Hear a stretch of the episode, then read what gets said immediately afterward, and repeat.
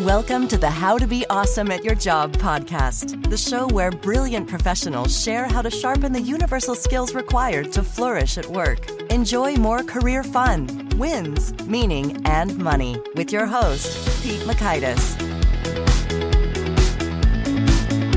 Hello, and thanks for joining us here for episode 598 with Chester Santos. Have you ever embarrassed yourself because you couldn't quite remember someone's name, even though you've met them multiple times, or some key bits of information that you probably should have on hand? Well, our guest, Chester Santos, is a memory grandmaster and he's going to help us master our memories. You'll learn one, why good memory still matters in the digital age, two, the three principles to remembering anything, and three, how to remember anyone's name in just four steps. So if you want to check out the show notes or the transcript or the links to items we've referenced, drop on by awesome at yourjob.com slash EP598.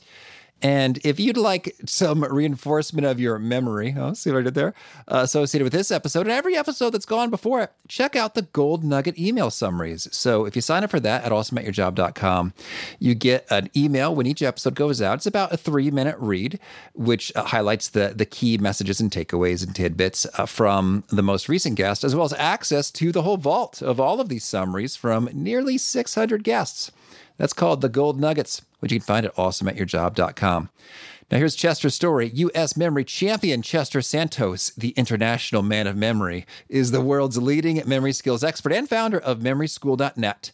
His memory building tips have been featured on CNN, ABC, PBS, NBC, CBS, BBC, and the Science Channel. He has been quoted in the New York Times, Wall Street Journal, San Francisco Chronicle, Washington Post, and Time Magazine and he has presented in over 30 countries with speaking credits that include TEDx, talks at Google, and the International Festival of Brilliant Minds. Big thanks to Chester for sharing his wisdom with us, and big thanks to our sponsors. Check them out. One sponsor to check out is LinkedIn Jobs. Did you know that you can post a job for free at linkedin.com slash be awesome? And with a fresh year, perhaps you're like many small business owners looking for some fresh insight and talent to make 2024 extra amazing. Well, LinkedIn Jobs has created tremendous tools to help you find the right professionals for your team faster and free. I love how they make it so easy with their promotion and selection tools. LinkedIn isn't just another job board. No, no, no. LinkedIn has a vast network of more than a billion professionals, which makes it the best place to hire. Here's some fun facts 86% of small businesses get a qualified candidate within 24 hours, and small businesses rate LinkedIn jobs number one in delivering quality hires versus leading competitors. You can post your job for free at linkedin.com slash be awesome. That's linkedin.com slash B E A W E S O M E, as in you are being awesome, be awesome, to post your job for free. Terms and conditions do apply. Here is Chester. Chester, thanks so much for joining us here on the How to Be Awesome at Your Job podcast. Thank you so much for having me, Pete. I'm really looking forward to talking with you today. I'm looking forward to talking to you too. And, and I've been so curious to ask you, first of all, you're sporting one fedora right now. I understand you have a collection of 25. How did this come to be? it's kind of interesting. I just, at one point, went through a rebranding as the international man of memory because I give speeches all over the world. And part of that involved hiring a stylist to come up with a look for the international man of memory. And the stylist came up with this fedora hat idea to incorporate into the outfits. And I just started to really love it. And I've been collecting hats for six plus years at this point. Well, it looks great. It matches your vest. Listeners can't tell, but I'll let them know you look great. Thank you. Um, and I have one fedora, and you know what? It was a lot of fun. It drew attention to me, which I sometimes I liked and sometimes I didn't like. So I just took it off if I didn't want it, you know? So, International Man of Memory, uh, that is good branding not mystery, but memory. So maybe can you orient us first of all? What is a memory grandmaster? Uh, like maybe people have heard of a chess grandmaster, but what are these competitions like? How's this life? Sure, I'll get into that. So, what I won was the United States National Memory Championship. It's an annual competition which has been held in various locations each year. Most recently, it's now held at MIT, the university, the finals. Seems fitting. Yeah, the finals is held at MIT it's one day of just really hardcore memorization. So, some of the events uh, one is memorizing a deck of cards, a shuffled deck of 52 playing cards in the fastest time possible with 100% accuracy. I used to be able to do it back when I was competing in a little under 90 seconds, a minute and a half. Uh, nowadays, some people can do it in even less than 30 seconds. I memorized a 132 digit sequence of computer generated random digits forwards and backwards in five minutes. Uh, we memorize hundreds of names and faces in just minutes. So, those are some of the events in the United States Memory Championship. I won it way back in 2008, and since then I've gone into training other people around the world in the subset of techniques that I use to win the US Memory Championship that I feel can also benefit people right away in their career, their personal life, and also that can really help out their kids or grandkids that they might have in school. Now, you, you can stop me if it's too personal, but I'm always fascinated by like you know competitions where people are like the best in the world, like bodybuilding, Mr. Olympia, or if it's tennis or, or, or football or basketball. So if I may, just sort of is there an associated prize purse or or what is the size of the prize for the the top memory grandmaster? Yeah, good question. So it varies depending on who they have as the sponsors for that particular year. When I won, unfortunately, there wasn't a cash prize. Oh. British Airways was the sponsor, so I got business class tickets to represent the United States in the World Memory Championship. And even when there is a cash prize, it hasn't ever uh, been very high. But what you get more is in terms of you know, after I won, I was on CNN. Over the years, I've been asked to appear on a lot of different TV shows. I get interviewed by newspapers, magazines, and things like that. So it helps in what I'm doing now as far as it helps me to build my brands, build my name recognition in terms of a memory skills expert. So it helps out there, but in terms of a, a cash prize, not so much up front anyway. All right. on the back end. So, well, and, and, now you're here with us and how to be awesome at your job. So we're, we're delighted. And, and, and we're going to dig into some of these techniques, which, which I'm excited about. I understand we're going to do some demos as well, which is always fun. But maybe first, if you could sort of contextualize for us, could you paint a picture for why in this age of Google and computers and smartphones and all this info available kind of outside of our brains, uh, why is it beneficial for professionals to have a great memory. Yes. So, you know, you hit on something important. We are in an age of, I sometimes call it dangerous digital dependency, but definitely digital dependency in which we are outsourcing not only our memory, but other mental functions to electronic devices. In terms of memory specifically, I'll give a couple of quick examples phone numbers. We all used to be able to remember the phone numbers of so many friends and family members, easily dial those. I remember growing up, my parents would give me some emergency numbers that they thought were important for me to know. We all used to be able to do that.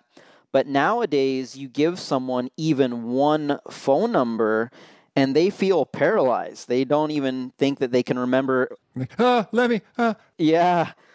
Exactly. And it's getting so bad that some people out there can't even remember their own phone number. So it's a really good example. Or, or, their wife or husband or mom. Like, if something happened and your phone got stolen, you, you could be in a, a tight spot. exactly. So it's a really good example of the use it or lose it principle as it applies to memory. Another quick example navigation. So you might have an Uber or Lyft driver that's been driving in a city for five plus years, but if something is wrong with the network connection in that particular area or something's wrong with the app at that time. It's happened to me many times over the years.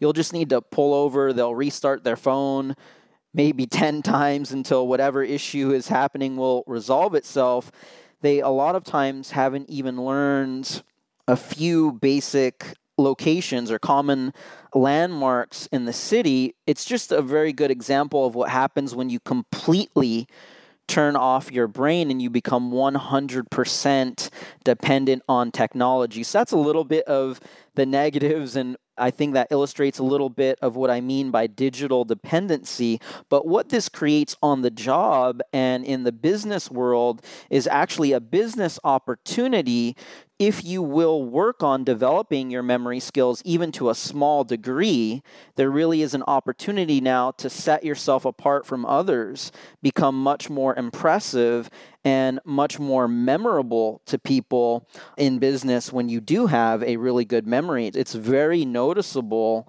and impressive to people nowadays. You know, I think that's true. And I was funny. I was just chatting with my buddy about uh, a previous podcast guest, uh, Pat Flynn from Smart Passive Income, who's just an authentic, genuine, friendly guy. Everyone just loves. You know, he walked the talk. And one thing that's impressed me is, you know, I have bumped into him in person. I don't know, four times at, at different events. I don't expect him to remember me because he's he's a celebrity in his niche, but he does. And and I, always sort of like, oh, hey, Pat, I'm Pete. You know, I can't. I was at your event, you know, six years ago. Blah blah blah. He's like, oh yeah, of course, yeah, yeah. Uh, so so that just makes me like, respect, appreciate him all the more. And I think I've seen the converse in terms of friends talking about other friends, and they say, you know, I don't really like him. I was like, why? It's like, well, I've had to introduce myself to him four times, and so they they feel kind of insulted in terms of you you don't remember my face, my name, who I am at all, and that's just kind of ridiculous at this point. Yes, absolutely. So remembering names is huge in the business world. I like to quote a lot of times how to win friends and influence people.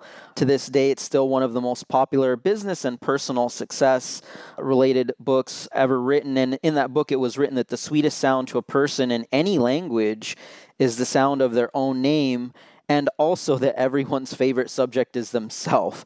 So, in fact, by remembering people's names, other things about them, it helps you to build better business, personal relationships.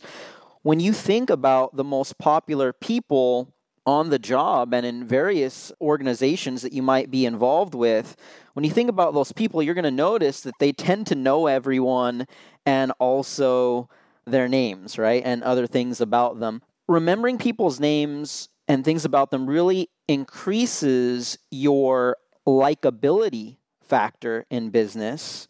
And that is going to be a factor in advancement of your career.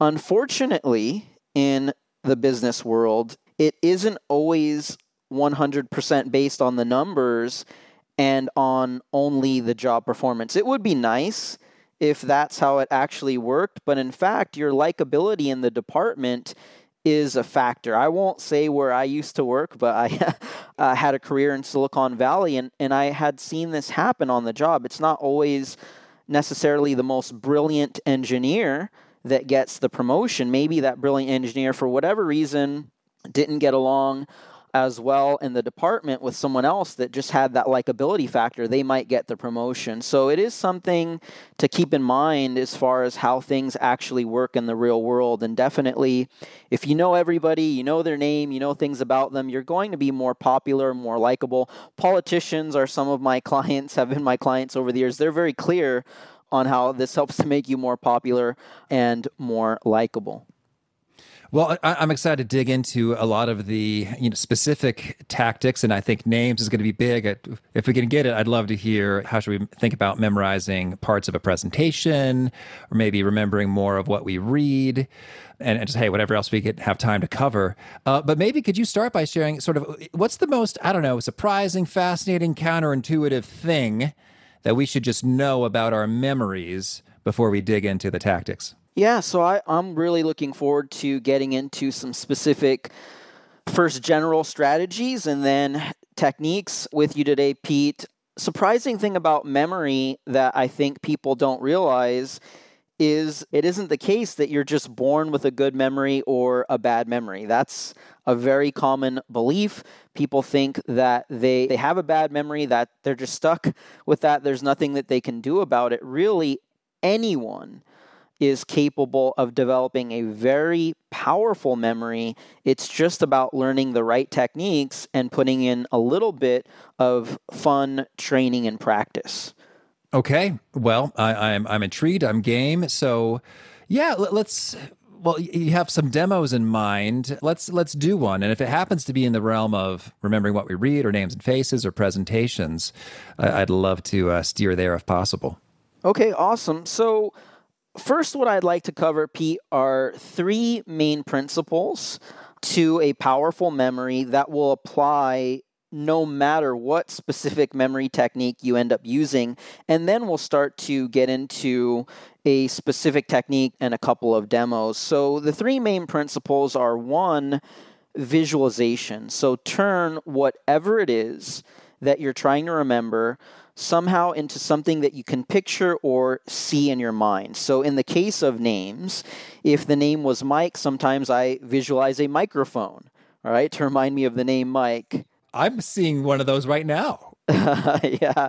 If the name were, for instance, Alice, sometimes I visualize a white rabbit because that reminds me of Alice in Wonderland. All right. Now, I realize that sounds maybe a bit silly or unusual, but in fact, this can be very powerful and effective. I'd like to get into names in much more detail toward the end after we cover some basics, but what I just wanted to introduce there was this concept of creating a picture in your mind to represent the information. And, to that point about the picture, so Alice and that rabbit, so that's kind of personal to you, and that's probably better, I imagine, because it's more meaningful. I would speculate. Is there any risk? Like, I guess nobody's really named Rabbit that I've ever met, but do you ever kind of get your wires crossed, or is that pretty safe? Hey, Alice is Rabbit and Rabbit's Alice, and we're all good knock on wood, I haven't had any issues yet, even at a conference that might have a cocktail hour at the end or something like that. I haven't slipped up. That really isn't anything to worry about, really. These visuals really are just going to help you to better remember the names. The reason why you want to come up with a visual is because we all tend to be very good at remembering things that we see. I'll give a quick example here. Let's say you go to a party, Pete, and you're meeting a lot of new people, all right? Two weeks after that party is over, you're talking with one of your friends that was there with you, and your friend describes someone to you from the party. Your friend says, Hey, Pete, you remember that attorney that we met at the party a couple weeks ago? He's also a member of the tennis club. As your friend is going through that description, a lot of times you can picture who they are describing. And of course, your friend can picture who they're describing. But a lot of times, neither one of you can manage to remember what the person's name was, right? Or even like the setting, like, oh, yeah, we were in the hallway near the door, but we don't know their name. Yeah, really good clarification. It's true. Sometimes you get even more details, like where they were standing in the party, you know, what they were wearing, but th- that name, you can't get it. And that is because you didn't see the name. The name is something much more abstract to your brain. And it is very common for people to be good at remembering faces but not names. And it makes sense because when you are interacting with people in various ways, you do see the face, right? The face is recorded into your visual memory, but not the name. So that's why one thing you can do is come up with a visual representation of the name. But the principle in general is to come up with something that you can picture in your mind to represent the information. Now, the second principle that will apply no matter what information type is after you come up with a visual, try to involve as many additional senses as you can.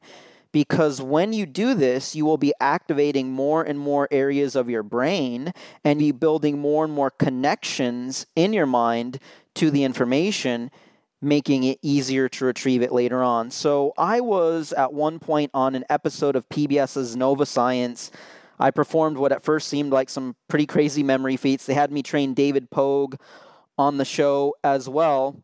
And then after that, they had these brain scientists, neuroscientists come on and explain to everyone at home, watching at home, okay, how in the world did Chester do that? How in the world did David Pogue pull that off with just a little bit of training? And these brain scientists confirmed that it's because with these memory techniques that I've mastered over the years and that we're going to learn a little bit about during the interview today, what's happening is we are recruiting extra areas of the brain. So, areas of the brain that most people would never involve when trying to commit things to memory. With these techniques, we are activating more of the brain to help us. And part of this is learning to utilize additional senses. So, the more senses you involve, the easier it becomes to remember. Yeah, so I remember I'm thinking about with the Alice and the rabbit. I mean, maybe you have the the scent of the rabbit as opposed to just oh, there's a white rabbit. You got it. You are exactly right. So step one is to come up, or maybe it's like you could feel the nibbles of the rabbit's teeth on your on your finger. You got it. So, first the visual, then involve additional senses exactly as you just described. And then you are activating more of the brain. You're more powerfully encoding that into your memory. Third and final principle while you are seeing and experiencing this with additional senses, try to make the whole scenario crazy, unusual, extraordinary in some way so that you can take advantage of the psychological aspect to human memory. And that is all of us with putting forth little to no effort at all, we tend to remember things that catch us by surprise, that are strange, unusual, extraordinary in some way. Pete, if this actually happened at this moment, if an elephant suddenly crashed into the room that you're in, and people that are listening to the interview, if an elephant suddenly crashed into the room that they're in and started spraying water all over the place, if that actually happened right now, you would probably remember it for the rest of your life. Oh, yeah. and always tell that story. You're never going to believe this, okay? I was interviewing this memory guy. Out of nowhere, an elephant just crashed into the room. That might be stuck in your mind even 30 plus years later without you putting forth any effort at all to remember it. Whereas other times, we might spend weeks, months trying to get really important information into our long term memory, we find it to be very difficult, right?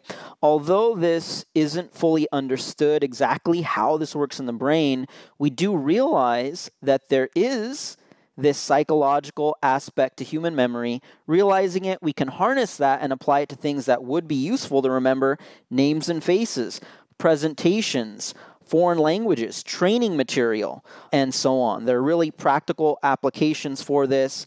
Memory is a fundamental part of learning and the acquisition of knowledge. So when you improve your ability to remember, it's going to have a really huge positive impact on many different areas of your career and also in your personal life in terms of your lifelong learning. Awesome. So, okay, so it's visualizable. We bring in the senses, and if you make it somehow extraordinary, unique, kind of wild or larger than life, those are the principles at work. You've got it down. So, those are the three main principles. They will apply no matter what specific memory technique you end up using. I like to now go into an interactive exercise that you'll go through, Pete. I'm sorry to put you on the spot here, no, it's good. Well, if I look dumb, we edit it out. That's how I roll.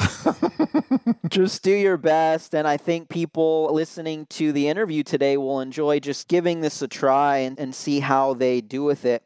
So, we're going to apply those three main principles to try to memorize a really long random list of words. The list will be monkey, iron, rope. I guess I shouldn't write this down, right? No, don't write this down. And people following along with the interview, please don't write this down. Don't use any electronic device. You'll use nothing but your brain and your memory. I know people aren't used to doing this nowadays, but we'll just give it our best shot. So the word list is going to be monkey, iron, rope, kite, house, paper, shoe, worm, envelope, pencil, river, rock, tree, cheese, and dollar. Now, that's long. yeah, it's a really long list of random words. And when I recite that at my live presentations around the world, people in the audience often look at me as if, come on, Chester, there's no way I'm going to be able to remember that, not unless you give me a lot of time to do it. But in fact, Pete, you'll have this down. Your listeners will have this down perfectly forwards and backwards in just about three minutes. That's all. Three minutes. And without any further review after today, even weeks from now, people will still know this forwards and backwards. I get people even writing me emails months later telling me they're wanting to demonstrate to me that they still remember this. How you'll pull it off just listen to what I described to you, see and experience it in your mind as best you can, and just really relax, have fun with it. So, if people ever went to my website. I guess they'll find it in the show notes. Later, they'll see me on CNN. On CNN, I had to memorize a half deck of cards during the commercial break. I only had about two minutes to do it. And then when they came back live on the air, I had to do that perfectly from memory. There's a lot of pressure on me. If people look at that clip, they're going to notice that I'm smiling, I'm giggling. I think they maybe thought I was a little bit crazy or nutty when I was on the show, but really that's an important key to this. If everyone is smiling and giggling as they're going through this exercise, it's a really good sign that they're going to remember the words. So just relax, have fun, you'll have it down. The first word was monkey, so just imagine that you see a monkey in your mind. The monkey is dancing around making monkey noises.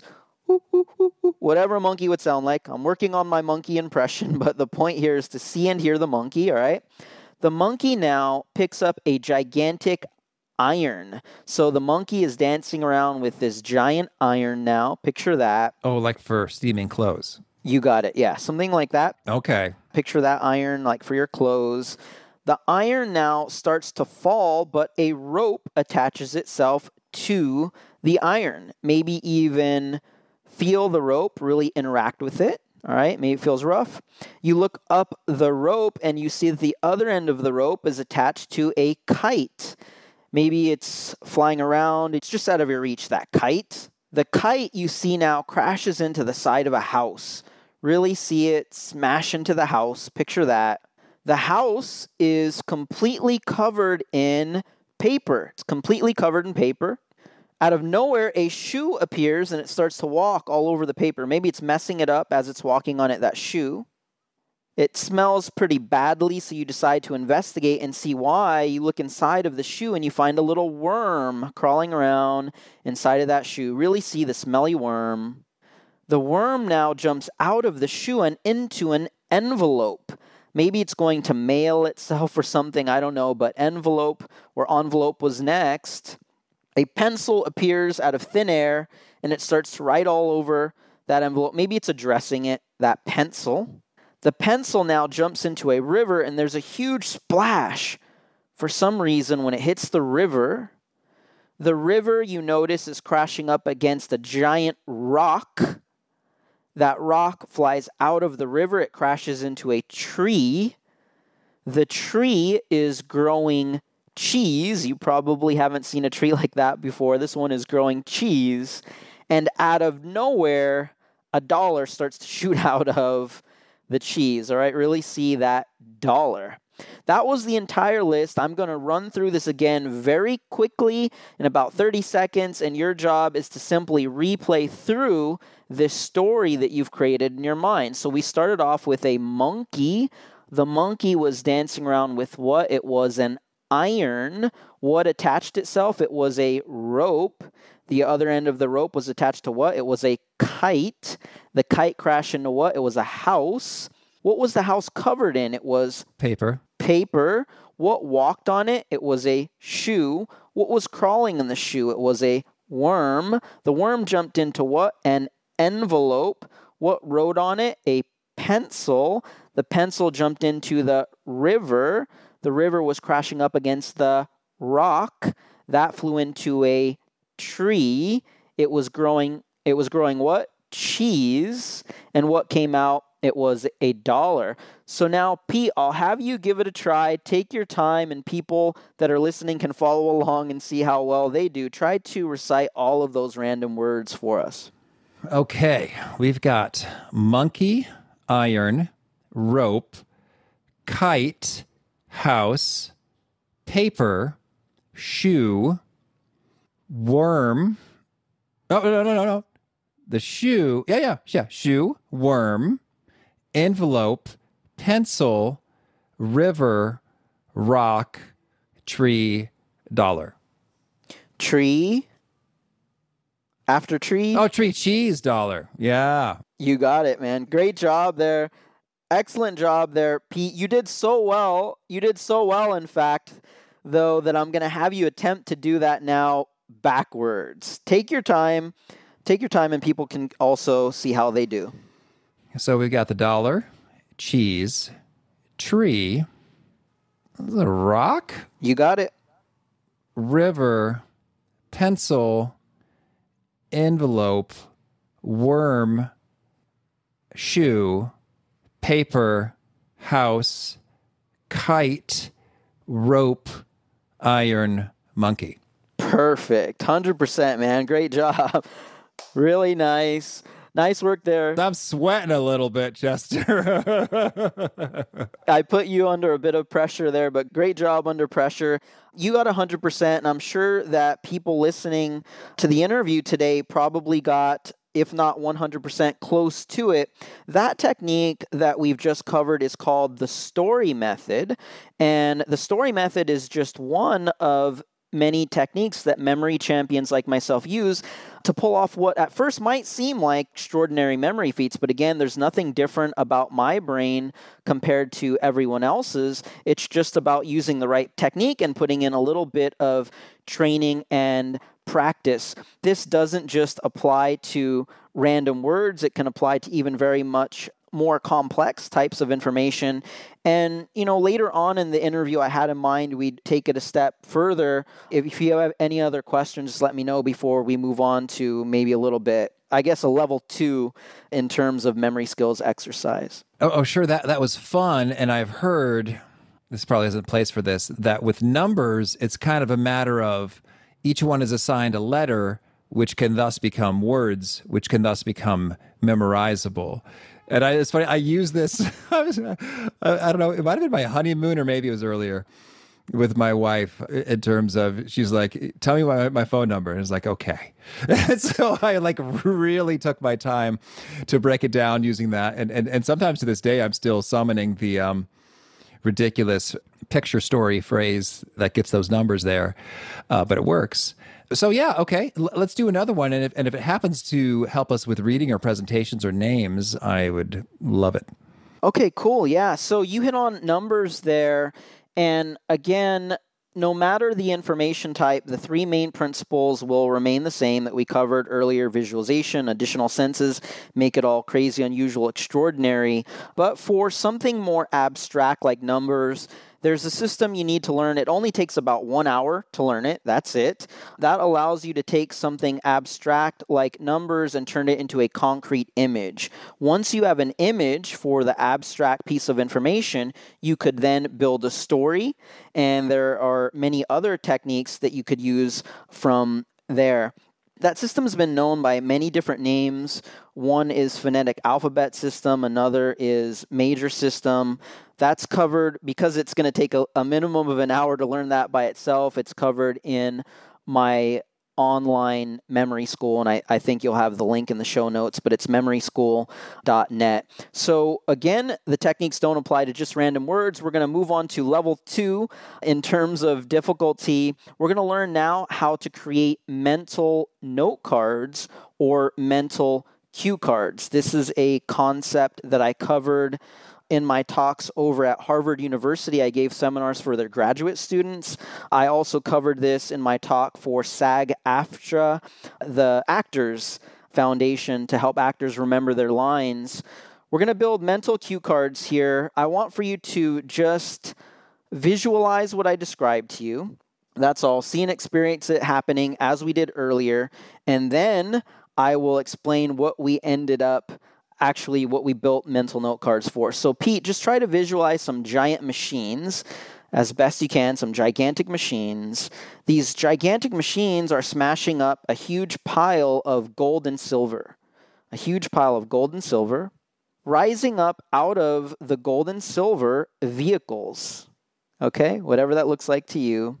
Shooting out of the vehicles medicine and exploding out of the medicine oil. Black petroleum oil would be easiest to visualize. Okay, that's it. I'm going to run through that again, just replay through this little story. So we had the giant machines, we're smashing up the gold and silver. What rose up? Vehicles. What shot out of the windows? Medicine. And what exploded out of the medicine? It was oil. So, first, go ahead and try to give those main items back to me from memory? Okay, sure thing. So we started with giant machines that were smashing gold and silver, uh, from which emerged vehicles that had medicine spilling out, and then in the medicine was uh, oil. Perfect. So you got that 100% correct. What you've done there, Pete, without realizing it, or maybe you did realize it, I'm not sure. I actually had you there just memorize the top five exports of the UK. So if you were to look that up right now and see what the top five exports of the UK are, you'll see listed machinery, okay, precious metals, vehicles, pharmaceuticals, and oil. So you start to see how the image doesn't need to perfectly match what you're trying to remember. You're simply building a mental note card. So can you try to give me now the exports using that little story to guide you? Oh, sure thing. So it's um, machinery, precious metals, vehicles, pharmaceuticals, and oil. You got it. Perfect. So Pete, it might not seem like much at first, but again, in today's world where no one is using their memory very much, when you get into a meeting with maybe it's clients for your company or potential clients, or it's a meeting with colleagues or your boss, when you get in there and you've prepared for that meeting, you have 5, 10, 15 key things committed to memory, what this does is really better demonstrate your knowledge. All right, you're showing that you actually know something, that you actually know your stuff. You're better demonstrating your expertise. You're going to be perceived as more of an expert in your field. People are more impressed with you. People have more confidence in you and your abilities. And also, when you have a really good memory, again, you become so much more memorable to people in the business world on the job. Well, I, I love that. So well, I'm eager to get into the names here now, and and so I went ahead and grabbed the Social Security Administration's top names over the last hundred years. So we talked about it being visualizable, and with Alice, you you saw Rabbit because that was resonated for you with the story. Um, I'm seeing the top names here. We got James, Mary, John, Patricia. How would I uh, turn some of those into things I can see? Well, so my example for I rather actually have people come up with their own image, but my example for John, you, you can watch that CNN clip. I gave me a toilet. Yeah, somehow I didn't get in trouble for that. The host of one of the hosts of that show was named John, and uh, luckily he wasn't too upset with me. But I might imagine, you know, a toilet bowl, as in going to the John, right? Mary, I might imagine a little lamb because Mary had a little lamb. Oh, sure or the Madonna, you know, religious persuasion. James, I might imagine a famous James. It could be a, a character from a TV show or movie. It could be simply a friend or family member. Or Darth Vader. It could be that you visualize even just your uncle, James. Patricia, I might think of Patricia Arquette. So I want to clarify this point a little bit. So I said come up with a visual. Now, how you come up with that visual can vary. So it can be a famous person that has the same name, a friend or family member that you're seeing in your mind that has the same name, or it could be something like a sound alike. So for the name Jane, I might picture a chain Okay. Okay. I gave you something more symbolic, like a white rabbit for Alice. So there are various ways as to how the image can remind you of that name. But the best way to describe the concept in general is to come up with an image or series of images that will, in some way, anyway, remind you personally of the name. All right. And there actually is another step to this the next step is to connect that image to something unique about the person's look. So if to you, Jane has really cool looking hair, you might imagine that chains are going through her hair, clacking together, making a really loud noise. So, how this works in practice is the next time you see her, all you have to do is ask yourself, okay, what is noticeable to me about her look? What you noticed personally, what was noticeable to you before is very likely what will be noticeable to you again. And then the image that you stored there will come right back to you. So in this case, the chains might remind you of, again, chain might remind you of Jane. So that is kind of an overview for how it works. It sounds weird again, I realize, but anyone can become really good at this with a little bit of training and practice. And that's how I open presentations around the world with naming even hundreds of people in the audience after hearing each name just one time before the presentation starts. Well, I think you, said something there kind of quickly, but it's important. You hear the name, like you make sure that you you get it in the first place. And don't be shy to ask them to repeat themselves if you need to. Like you didn't hear Jane said Jane, you're dead in the water. Absolutely, absolutely, Pete. So let me give you four quick steps that'll help you with that because that that's absolutely you know necessary for this. So I recommend that you combine that visual based technique with the following four steps when you're meeting someone. Step number one: immediately repeat the name. So if you're introduced to someone named Jane, nice to meet you, Jane, or pleased to meet you, Jane, that's it.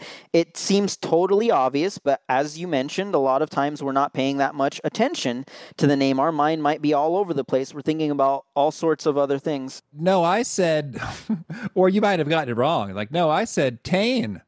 Your name is Tane? Oh, okay. I'm glad I clarified with you. Yeah, so repeating the name really gives you that opportunity to clarify the name, as you mentioned, and it also makes sure that you pay attention for at least one second. That's the only way you could attempt to repeat the person's name back to them, right? So, that first step. If you start doing that today, eventually it's going to become a habit and second nature to you.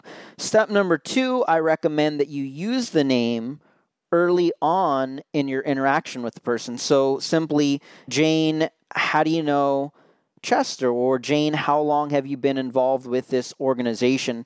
And I want to clarify, I don't mean use the name over and over again in the conversation to where it starts to seem a little weird. Really, just using it once early on in the interaction will be enough to reinforce the name in your mind. Step number three take a few seconds or less to think of a connection between the name and literally anything at all that you already know.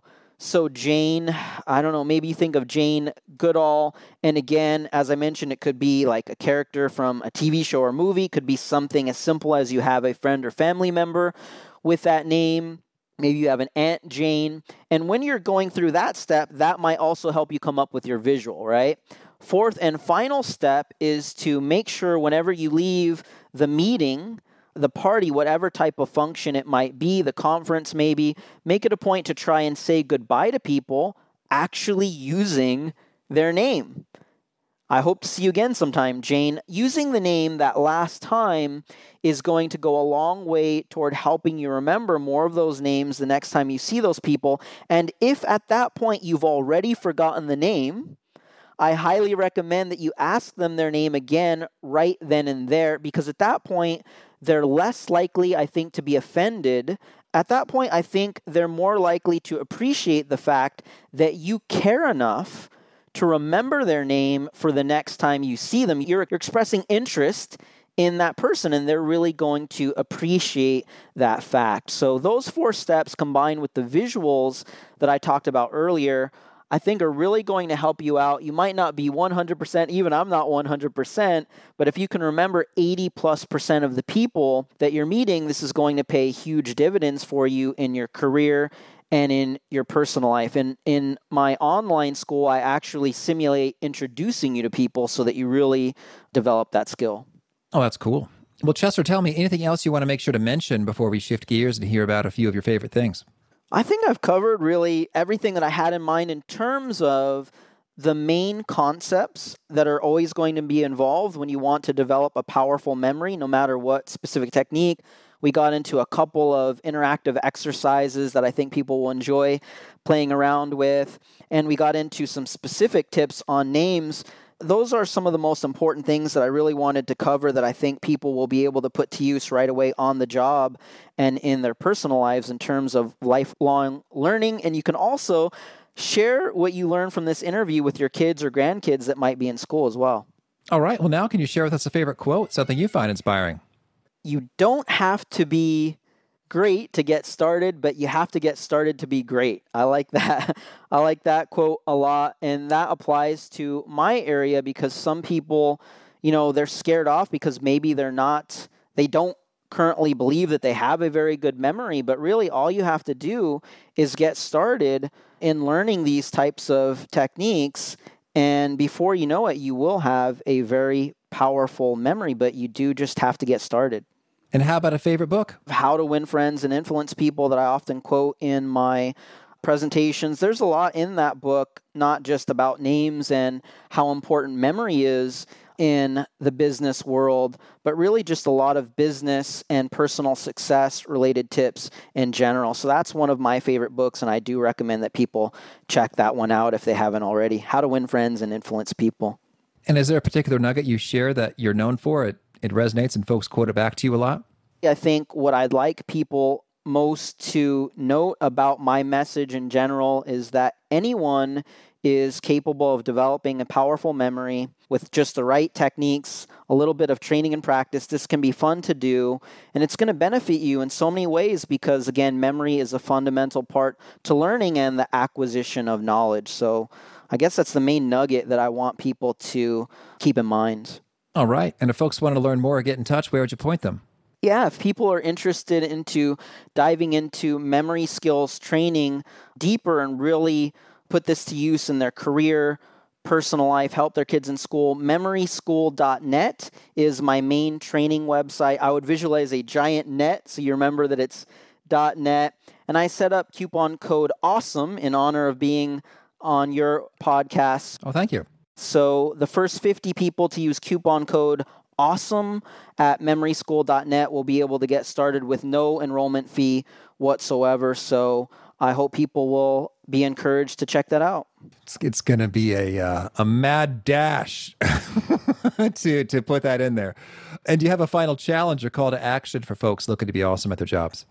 I want to encourage people to just take action if this is something that and not not only my area you know not not just memory skills but really anything that they're hearing about on your podcast any particular topic that they find very interesting i really encourage people to take action on it as soon as possible because once you do take that action whether it's signing up for the memory or whatever it might be, once you take the action, you are 10 times more likely to actually develop that skill. Whereas if you don't take action right away, it could be that I'm on your show again in a year or two and people will not have developed the new skills. Again, you really just, as I mentioned in my quote, you really just have to get started in order to eventually become great.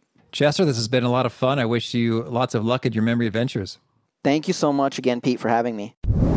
Okay, so it's been several days since I did the memory challenge with Chester, and we conducted the interview. And I promise I have not looked at that part of the transcript just to see if I could still capture that list. And I believe we had monkey, iron, rope, kite, house, shoe, paper, worm. Oh, I'm thinking I'm missing some. Okay, now I'm looking back at the transcript, and yeah, I, I mix it up. It was it's house paper shoe instead of house shoe paper, and then that kind of messed up my flow in terms of of those pictures because the wormed envelope. And once I got the envelope, yeah, the Pencil River Rock tree cheese and dollar are coming back. So that, that's interesting. How if I miss a link, you kind of miss what goes after it. But I mean, hey, I mean that's not too bad for completely new list with zero review multiple days later and me not really being that experienced in using this technique. You know, I'm feeling okay about that. And I think that it's encouraging that what I found challenging during the live demos was that, boy, it took a lot of concentration. And I guess that's the whole point, right? I really focused my brain on that thing. And by using these techniques, it kind of forces you to. And in so doing, you make those connections. And hey, lesson learned there. You know, one linkage uh, askew can mess up the whole chain that that follows. I'm sure with some more reps, uh, things will go all the better. So I just encourage you if there's some things you think you could benefit from knowing and remembering all the faster. And I think names is huge in terms of that positive impression, that likability that spreads. Then yeah, use some of these good Chester techniques. I hope that you had some fun with this one. Again, the show notes, the transcripts, the links to items we've referenced are awesome at awesomeatyourjob.com slash slash F598. If you haven't already, I recommend you push subscribe and catch our next guest, Jud Brewer. He's got some pro tips on anxiety and habit breaking, habit making.